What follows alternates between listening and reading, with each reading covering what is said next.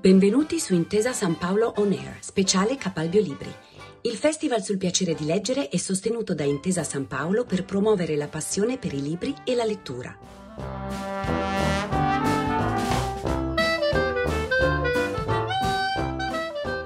Siamo con Michele Santoro, autore di Nient'altro che la verità, edito da Marsilio. E questo è l'incipit. Uscivo dal carcere e sapevo che forse le guardie di Voghera non mi rivedevano. Erano persone oneste, altrimenti alzavano il telefono e la mia storia finiva. Mi conoscevano bene, sapevano che ho deciso di collaborare senza chiedere niente in cambio, che ho fatto il carcere giorno dopo giorno senza mai lamentarmi e mi rispettavano per questo. Io paura non ne ho, tanto quello che deve succedere è già scritto, non ci possiamo fare niente. Si devono spaventare gli altri. Ho ucciso tante persone, non è facile trovare uno più cattivo di me. Aspettai otto anni tre detenuti che mi avevano offeso in cella. Otto anni, non so se rendo l'idea. Dopo otto anni ne incontro uno per caso davanti a un bar.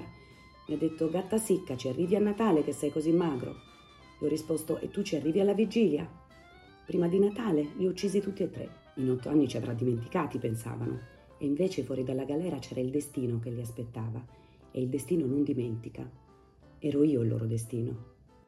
Ecco, que- leggendo questo libro che è fortissimo, ho visto però dietro, non so bene perché ho deciso di incontrare uno che ha ucciso 80 persone, la sensazione di trovarmi davanti a uno specchio.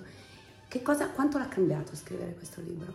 L'inizio è stato molto difficile perché il sentimento di repulsione io nei suoi confronti lo provavo poi invece piano piano mi ha quasi portato a guardare alla storia dal suo punto di vista, perché è una persona molto particolare, il libro racconta di questo sforzo da parte mia di avvicinarmi a lui senza pregiudizi moralistici per capire ciò che è successo.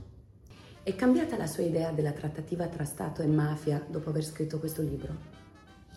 No, io mh, mm, ho sempre pensato che una trattativa in realtà ci sia stata, cioè è nei, è nei fatti e nelle dichiarazioni dei protagonisti, perché se tu vai da un nodo mafioso e gli dici che cosa possiamo fare per far finire questa, queste stragi, è evidente che inneschi un dialogo che può portare... È chiaro che quello che cambia è la valutazione del, dello spirito con, con il quale si è, si è cercato questo approccio, quali sono state le finalità, e quali possono essere stati i risultati. Io penso che, che, per esempio un approccio di questo tipo potrebbe aver portato anche risultati molto contrastanti. Per esempio potrebbe aver favorito un'accelerazione delle stragi, anche involontariamente, ma nello stesso tempo potrebbe aver portato alla cattura di Rina, che ha cambiato eh, la storia di Cosa Nostra, questo arresto. Che cosa manca in questo momento al giornalismo e alla televisione in Italia? Mancano i punti interrogativi.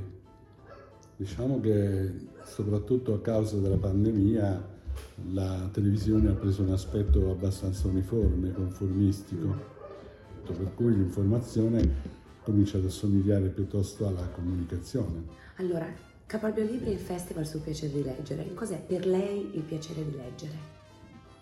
Il mio piacere di leggere è talmente forte che può assomigliare un pochino a quel film con, dove Woody Allen e Mia Farrow hanno collaborato senza litigare, che raccontava di Mia Farrow che era una grande spettatrice e che a un certo punto è invece costretta a entrare nella storia. La rosa purpurea del, del. Cairo. Esatto. Io sono un po' così, quindi molto renitente al fatto di mettermi a scrivere.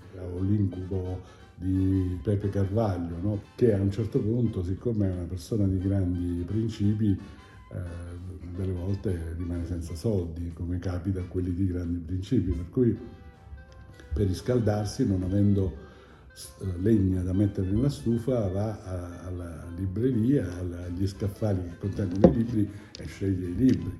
Ora il mio incubo no, è che uno, uno come Pepe eh, Carvaglio si possa fermare davanti a uno scaffale nel quale ci sono i libri dei giornalisti no?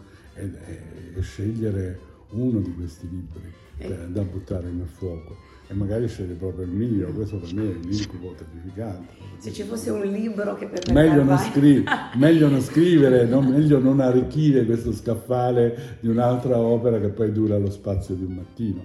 Cioè, se uno scrive un libro, un lettore è molto pudico nello scrivere perché sa quanto sia importante scrivere e che qualità richieda farlo. I miei colleghi sono abituati a scrivere molto rapidamente, velocemente. Senza... Questo invece quanto ci ha messo a scriverlo questo libro? Ma questo libro mh, è nato prima da un, da un incontro che aveva un'altra direzione, un altro scopo e poi ci sono voluti 6-7 mesi per, per metterlo a punto. E allora abbiamo parlato di Pepe Carvaio che, bu- che brucia occasionalmente i libri, invece un Beh, libro diciamo che, che è brutto bruciare i libri, è, è, è, brutto bruciare i libri, però se bruci per riscaldarti, in fondo il libro svolge una funzione di igiene di prima necessità. E un libro che lei salverebbe sempre, il libro della vita, quale potrebbe essere per lei?